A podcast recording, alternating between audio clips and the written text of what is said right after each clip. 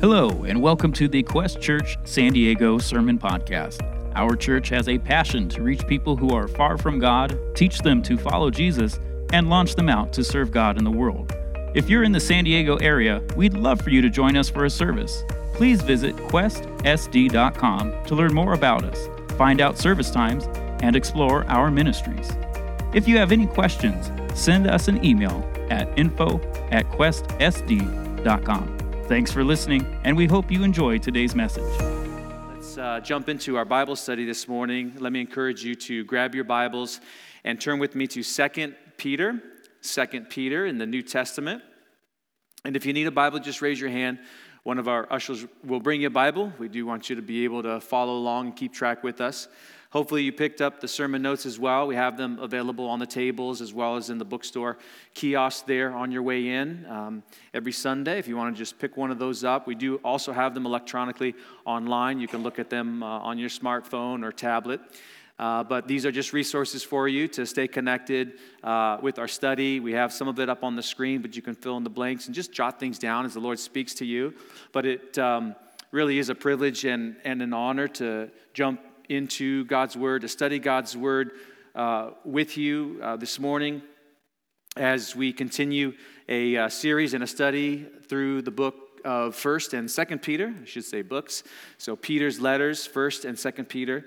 Uh, and uh, his encouragement to churches, if you have to go back to some of our studies early on in First Peter, looking at uh, Peter addressing various churches. Most of the New Testament letters uh, are written to very specific locations and very specific churches. But First and Second Peter were written to multiple churches who were scattered throughout. Peter calls the Christians in the regions uh, that he was writing to pilgrims and sojourners. They uh, were dispersed and scattered because of persecution and hardship and trial. And yet, Peter is encouraging uh, the churches to stand firm. That's kind of the theme that we've been focusing on to stand firm upon the salvation that Jesus has uh, secured for us through the power of his resurrection. Uh, to stand firm when we're going through trials and difficulties and hardships. And uh, we can have the assurance that he's with us no matter what we go through.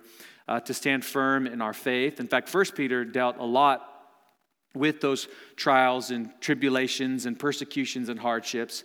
And in Second Peter, uh, Peter's going to shift his focus a little bit and talk about standing firm upon the truth that is recorded for us in God's Word.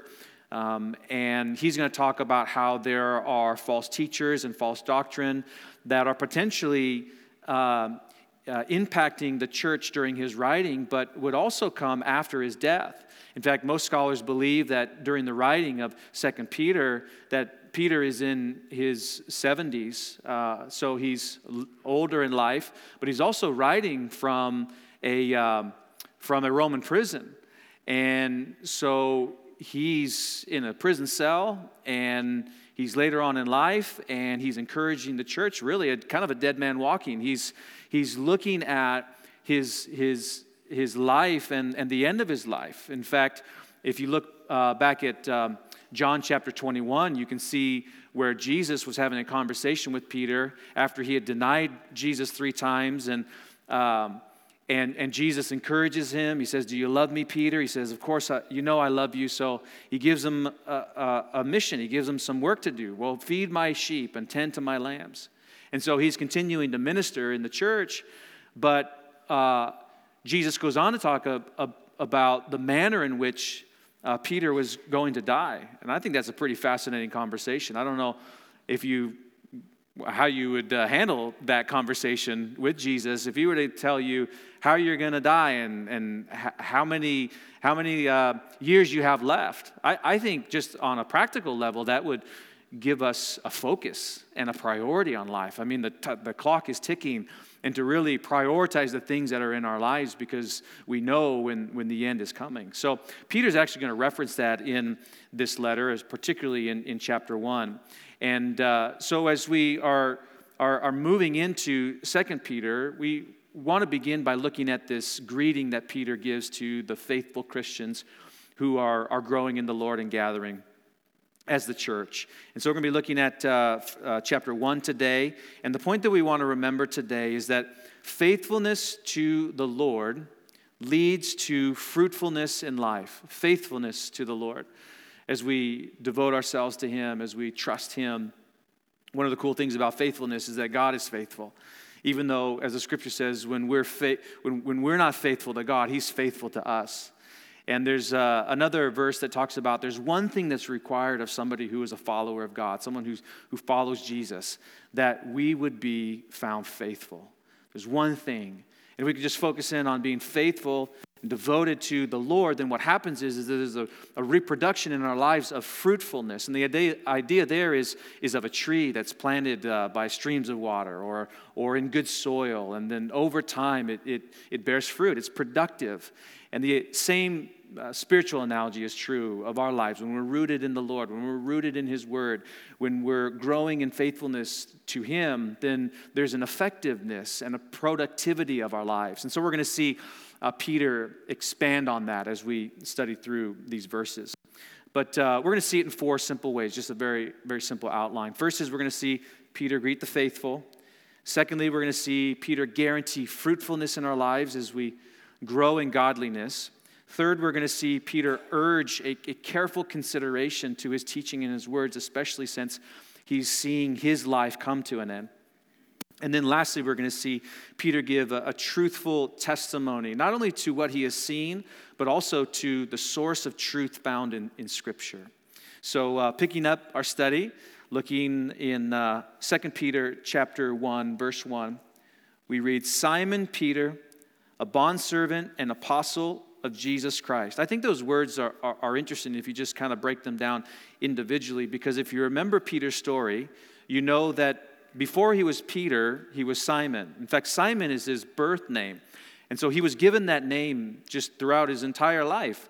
He grew up as Simon. The, the name Simon means to hearken or to listen.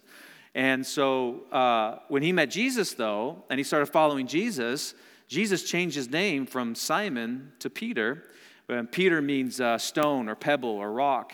And I, and I find it interesting that here he is uh, referencing himself as his former identity, basically remembering from where he came from, uh, just remembering the life that he lived before Jesus, but now the change that takes place after his name is changed. He's Peter now. And uh, so I think that's an encouragement for us to remember that when, when God comes into our lives, there's change that takes place. And Peter is saying, You know, I used to be Simon, and uh, now I'm Peter. And yet, notice what he also says. He talks about himself in a couple of terms. He uses the word bondservant and apostle. And I love the order of those words. First, he says bondservant. Now, bondservant is a free will slave, it's somebody who is chosen to be a slave to a master. Paul the apostle uses that term. Various other apostles in the New Testament use that term to indicate that they are free will servants and slaves of the master, Jesus Christ.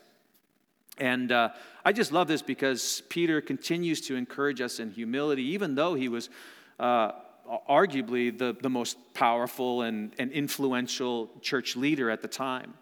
And yet he identifies himself as a bondservant. And in the previous chapter, uh, at, um, at, at the end of uh, 1 Peter, in, in 1 Peter chapter 5, uh, Peter encourages the church and as well as us to humble ourselves that we should humble ourselves before the Lord because he resists the proud but gives grace to the humble. So Peter is continuing on in this sense of humility, but also as an apostle. And so not only is he serving the Lord, but he's been given a mission, he's been given a purpose, and he identifies that. So he, he, he has this, uh, he strikes a balance of humility, but also in dignity in the sense of his calling and ministry. What he was before as Simon, as what he is now new in Jesus Christ as Peter. So he introduces himself as the author of this letter, and he goes on to say, To those who have obtained like precious faith, everyone say precious. Like precious faith. Those are interesting, that's an interesting phrase there. As well as the word obtained. And to those who have obtained like precious faith with us by the righteousness of our God and Savior Jesus Christ. So he's greeting those who have obtained. The, the idea there is that it's something that we haven't earned or, or deserved. It's the idea of imputing something uh, to someone who hasn't earned it or deserved it. And the, the idea there is of this faith that Peter mentions. And there's, I mean, you could talk a lot about faith. Faith is trusting God, faith is believing God. But in the context of what he's writing here in this opening chapter, he's talking about faith unto salvation. The idea of um, the salvation work of Jesus Christ in our lives. The Bible says it's by grace through faith that you've been saved, and it's not of works, lest anyone should boast. And so, um, Peter is indicating that the faith that we have received, as far as the salvation that we've received, is precious. And notice he says, like precious faith. He's identifying himself with the faith and the salvation that he has received, that all Christians receive. Basically, Peter is saying that there's no first or second class Christians in the kingdom of heaven. He's saying we're all a part of the same precious salvation, faith, that God has given to us. And we've obtained it. He's given it to us, not that we have deserved it or we have earned it.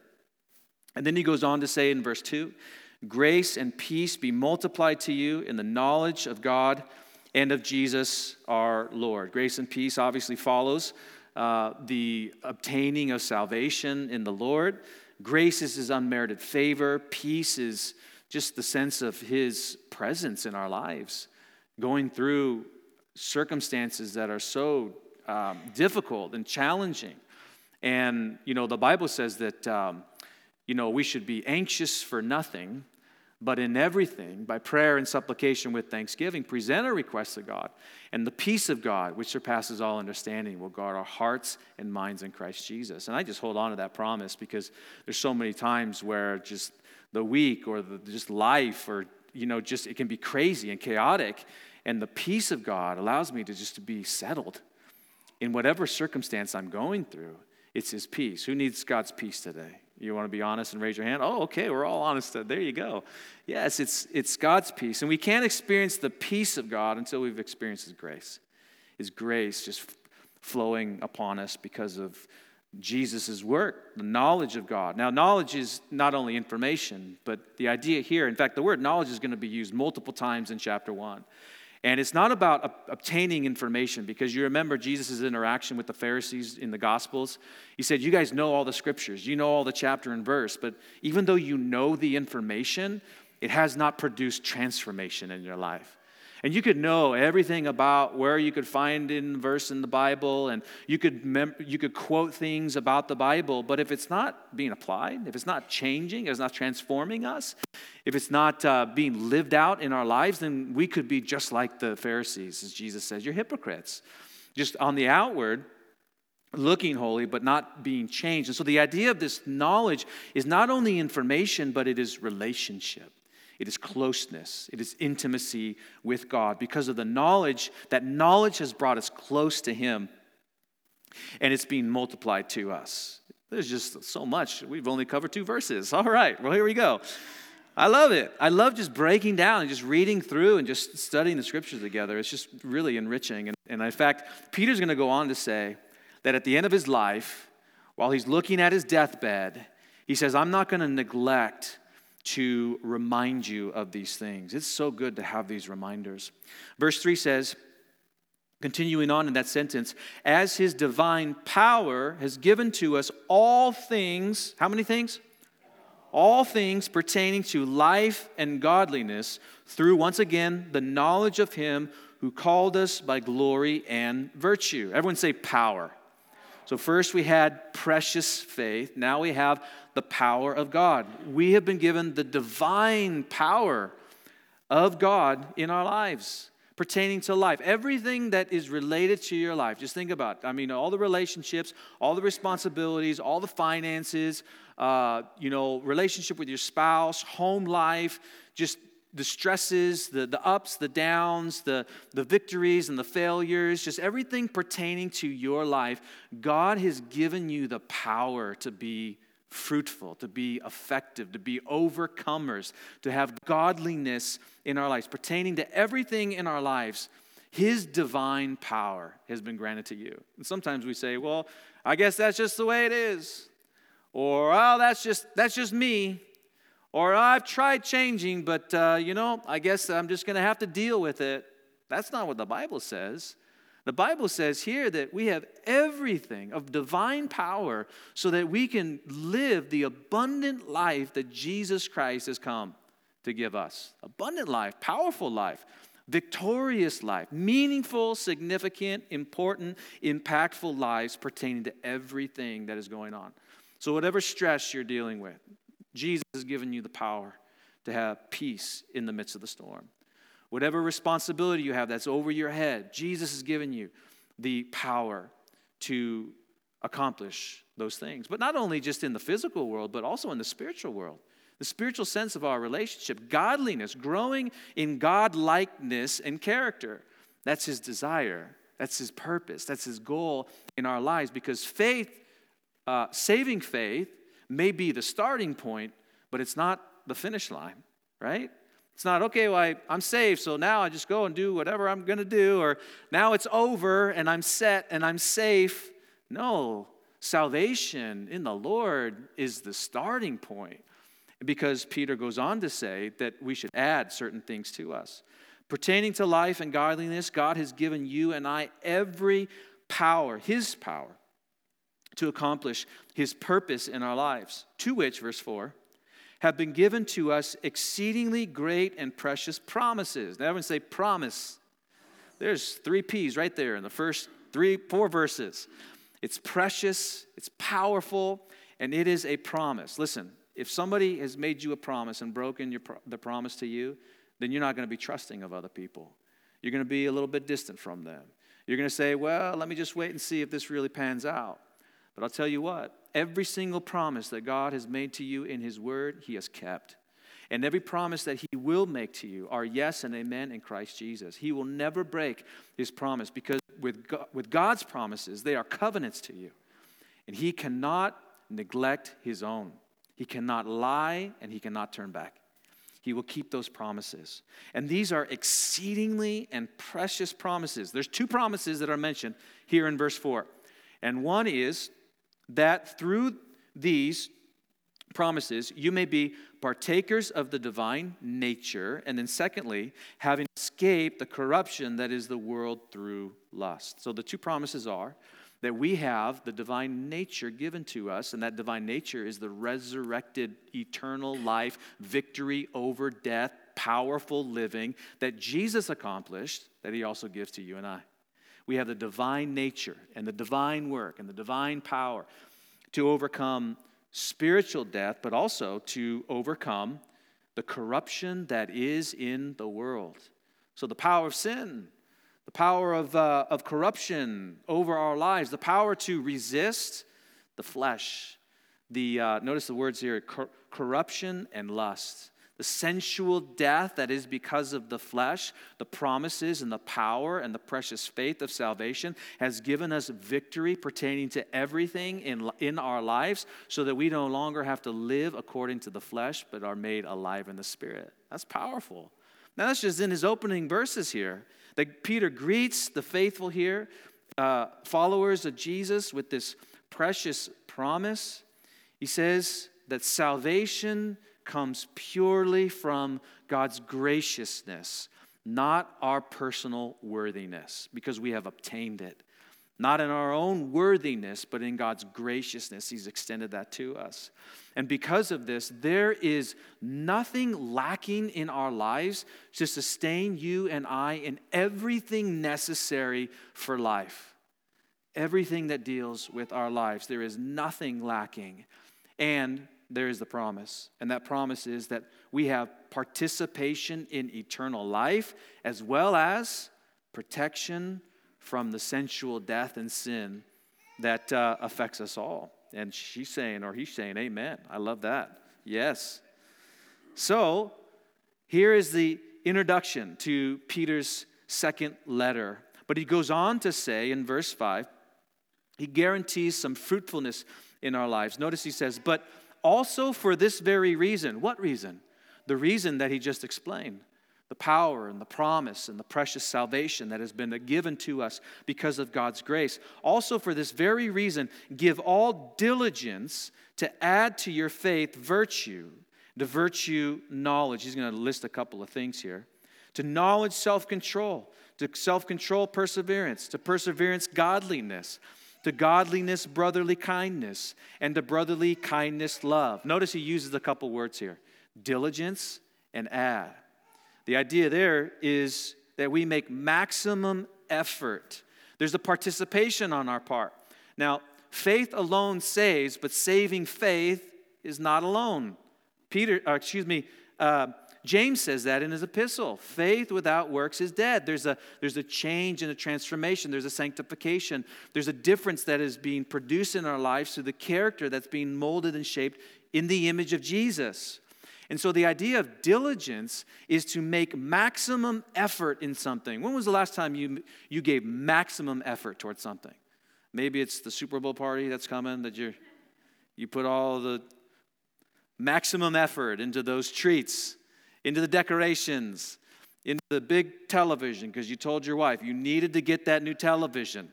Big one, 85. I don't know, maybe they got hundreds now.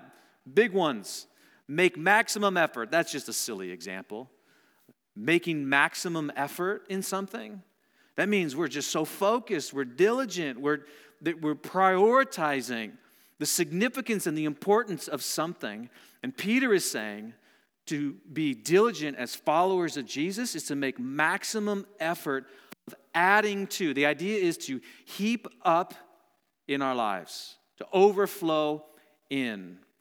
And he says that we should heap up and overflow and make maximum effort towards adding to faith. Faith is the starting point, but there's virtue. The idea of virtue is excellence, it's um, heroic deeds that lead to excellence. So maybe we make maximum effort in our work, and that's good. We give maximum effort in our marriage, and that's needed. We give maximum effort, in parenting or in our finances or in our responsibilities. But when was the last time you made maximum effort in your spiritual growth and your spiritual walk with the Lord? And you prioritize that to add to the faith that you placed in Jesus Christ and the salvation that He, he gave you and making you new and being born again. And you said, I want to grow in virtue. I want to I want to be excellent in the way that I live my life and in my character before the Lord. He says, add to faith virtue. Add to virtue knowledge. Again, not just information, but relationship with God. And that relationship starts through the knowledge of God. And the knowledge of God is found in the Word of God. So as we become more aware of God, then we grow closer to Him. Add to knowledge self control. Add to self control perseverance. So there's patience and godliness, God likeness. These are uh, examples of the fruit of the Spirit. So the Holy Spirit enables us and empowers us in these qualities. But Peter is saying that there's a participation, there's an idea of getting into the spiritual gym.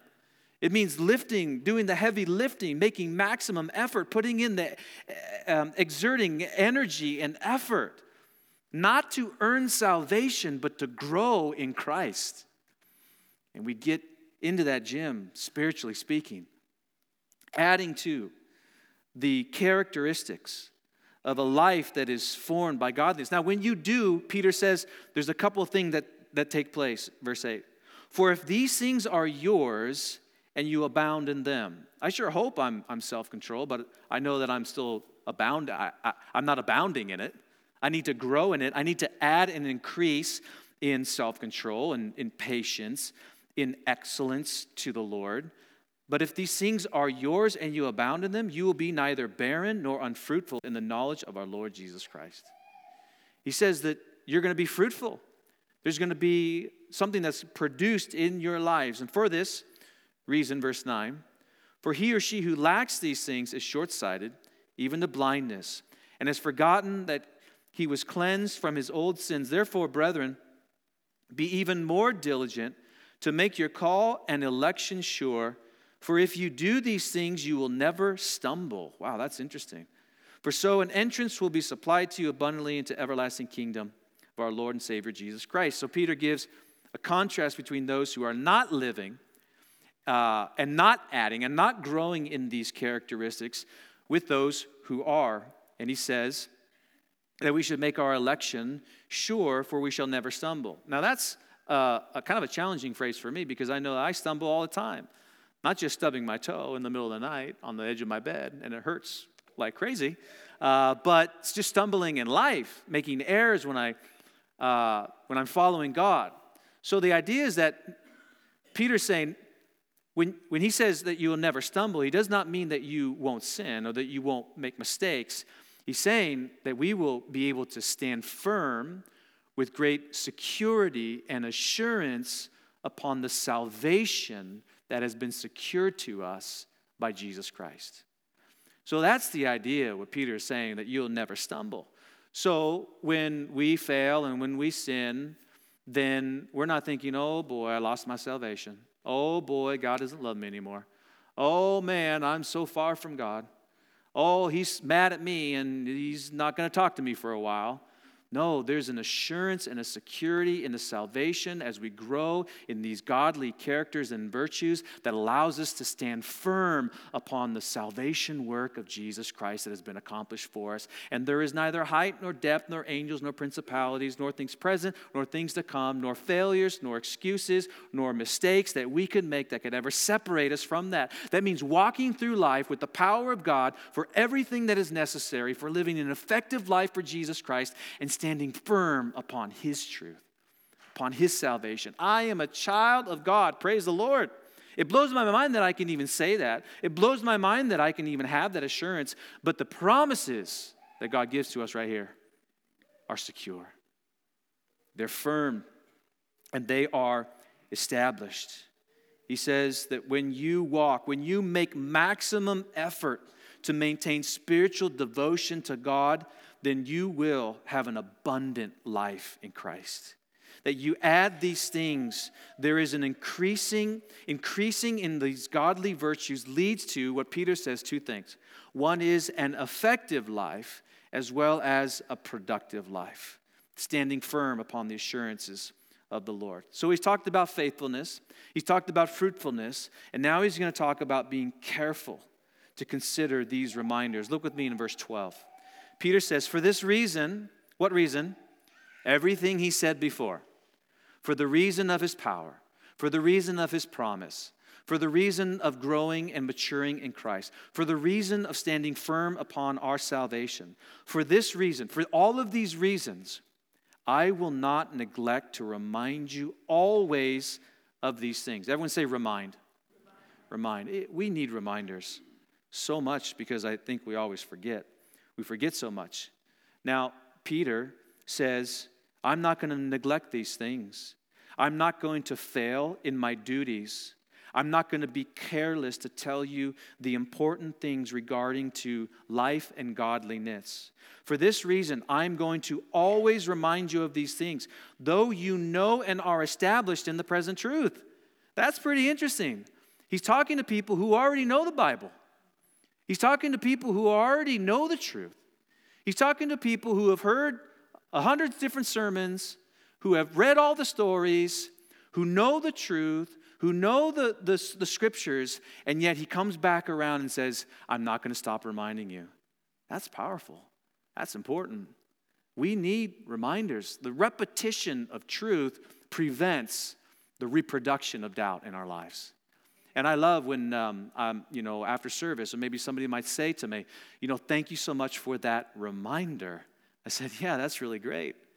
And so, you know, God is constantly speaking to us and reminding us because we forget these things. But Peter is giving a reminder to those who already know these things. So the idea is, is that even though we may have heard a sermon on these verses, even though we may have read the verses before, God has fresh insights and encouragement and comfort for you and I as we read God's word and as we're reminded of his truth.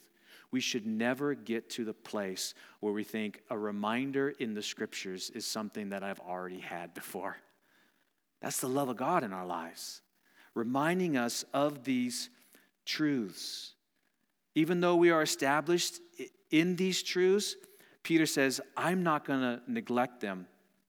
Yes, verse 13, I think it is right, as long as I am in this tent, to stir you up by reminding you of these things. So apparently, Peter loved to go camping. I don't know what that's all about. No, just kidding.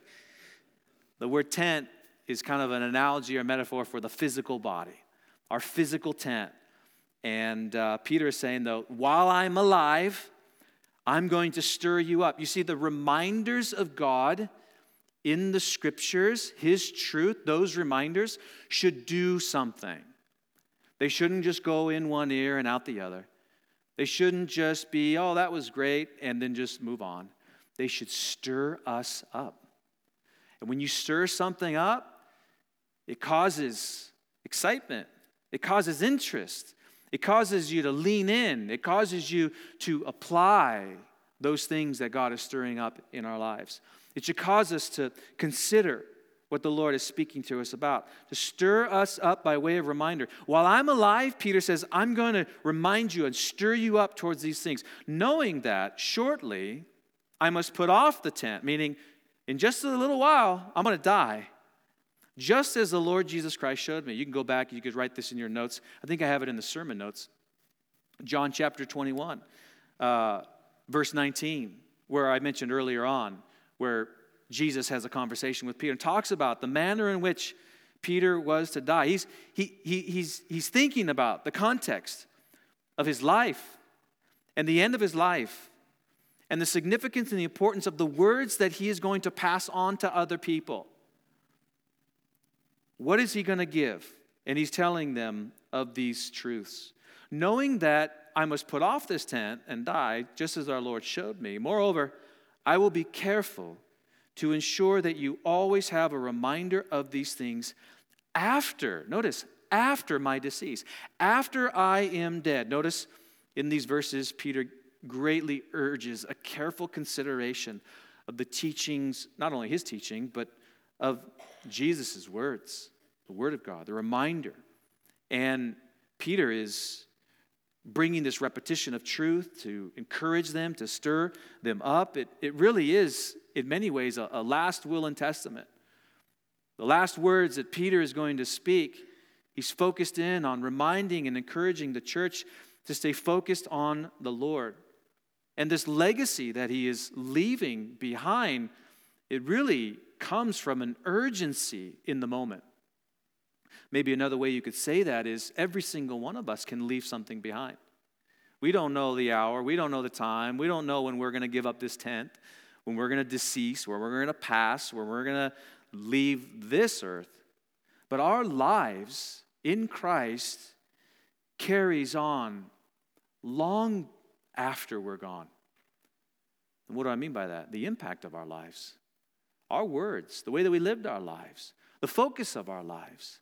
That carries on long after we're gone. And Peter is saying, When I'm gone, I want you to remember something. Remember the truth. Remember the precious promises of God. Remember that you have been given everything in the power of God to live effectively and productively for the Lord Jesus Christ. Remember the urgency of the time and be reminded of the truth, constantly going back. Allow your soul and your spirit to be stirred up in godliness, to put in the spiritual work at the gym every single day as you lift the Bible, as you bend the knee in prayer, as you seek God in fellowship, so that you can add and increase and grow in the things that God has already given you. It's kind of like if you were to go to a gym, you see all of this equipment, and you walk in and you say, huh, I wonder what I'm going to do today? I don't know how to use that. I don't know how to use that. And you walk out not doing anything. The idea is that God has lined up all pieces in the spiritual gym for you and I. And we could go in and say, oh, that's too hard. That's too heavy. I can't do that. I can't bend like that. Nah, my back's kind of bad. And we don't pick up and we don't use and we don't add and we don't increase and we don't grow in the things that God has already said, here they are. I've given them to you. Lift them, grow in them, maximize in them through his power. It's a careful consideration of the reminders of God's truth. And then lastly, we'll just close with this.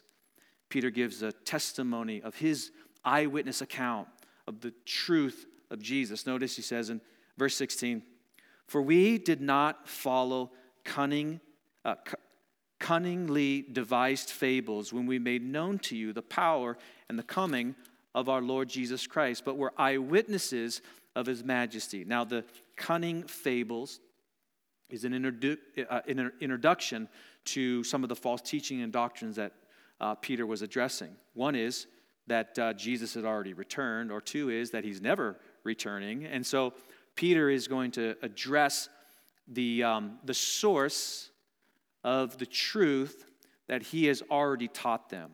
Because he says, I was an eyewitness. I love the first verse of uh, John, um, 1 John chapter 1. Um, another disciple and apostle of, of Jesus. There was Peter, James, and John, and these individuals were uh, eyewitnesses to some of the most awesome accounts of Jesus' miracles and of his ministry and of his resurrection uh, and of his ascension. And um, John says in, in 1 John chapter 1 that which was from the beginning, which we have heard, which we have seen with our eyes, which we have looked upon, and our hands have handled concerning the word of life. This life, the word of life, Jesus Christ, we have seen, we have handled. And when you have somebody who is an eyewitness to the events, then there's a lot of credence to what they're saying. You listen to them. you they were there.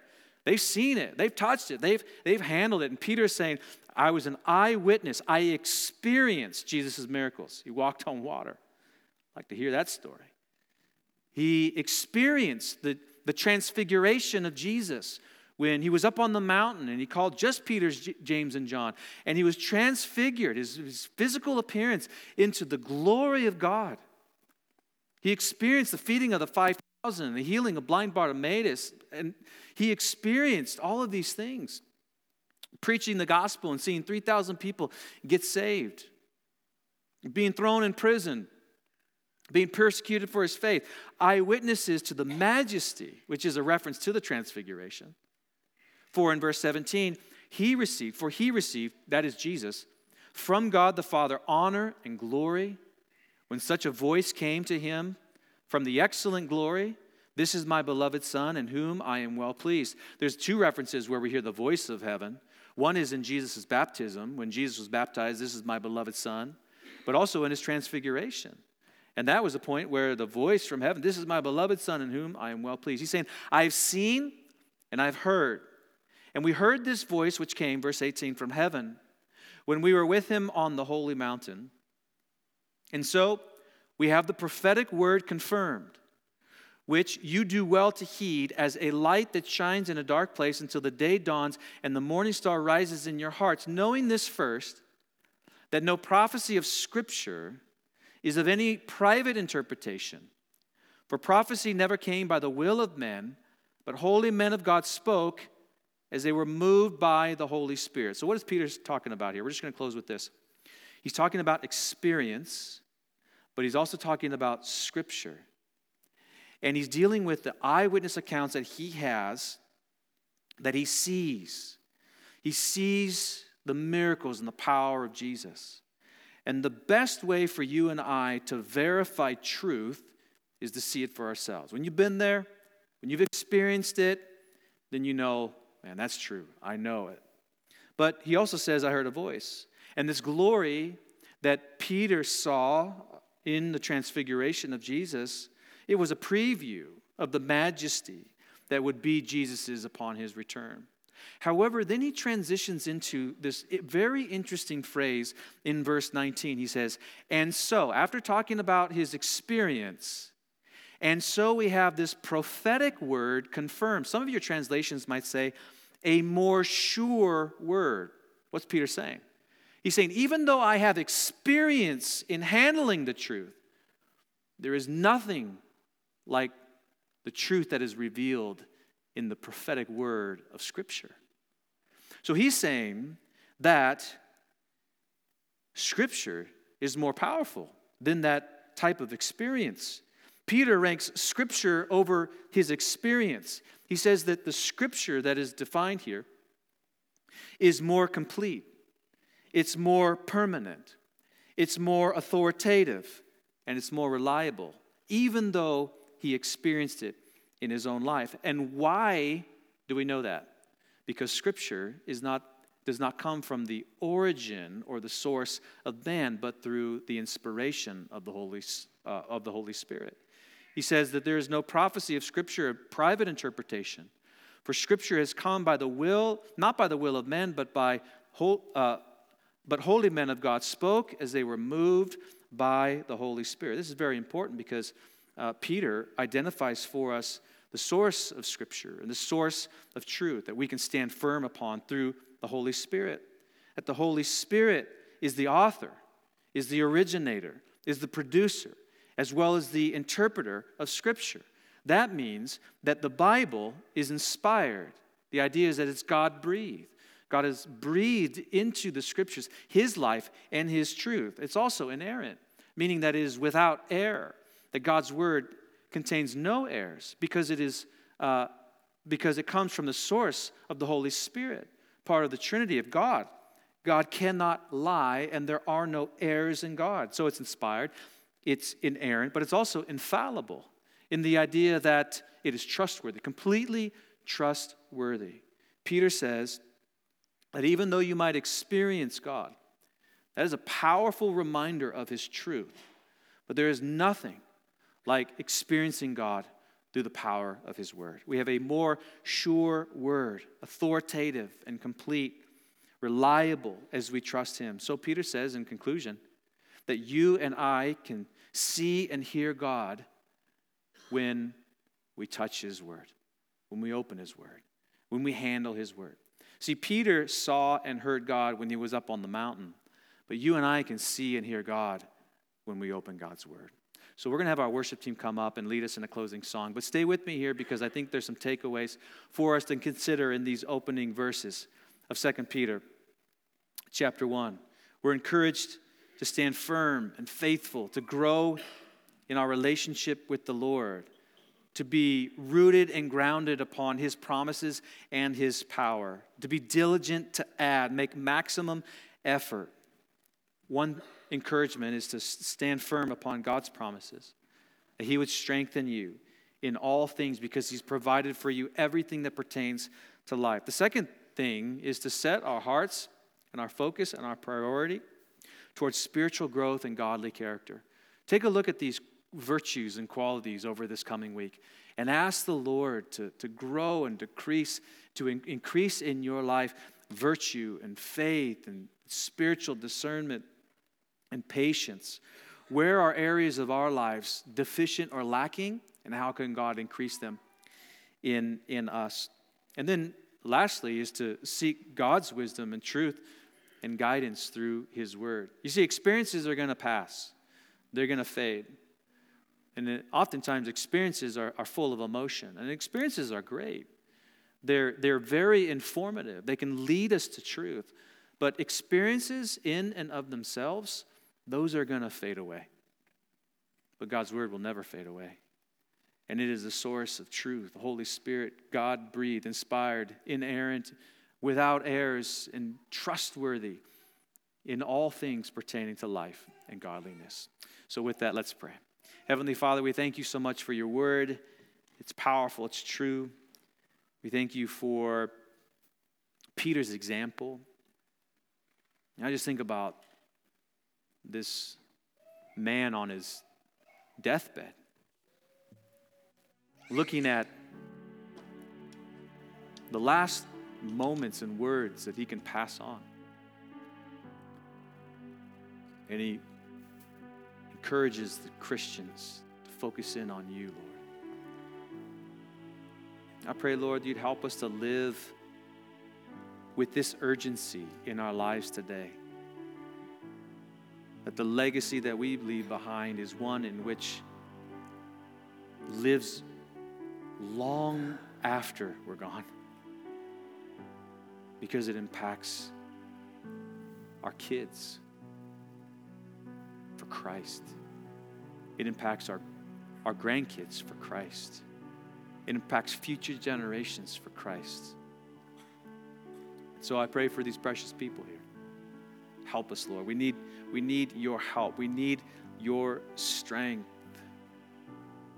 to be able to grow, to grow in you. Thank you for your grace and your love. And it's in Jesus' name. And we all said, Amen. Thanks again for joining us for the Quest Church San Diego Sermon Podcast. We hope you were encouraged by today's message. If you have any questions about the Bible, need prayer, or recently made a commitment to follow Jesus, we'd love to hear from you. Please visit questsd.com to get connected. You can also send us an email at info at questsd.com to let us know how God is using these messages to encourage you in your walk with Jesus.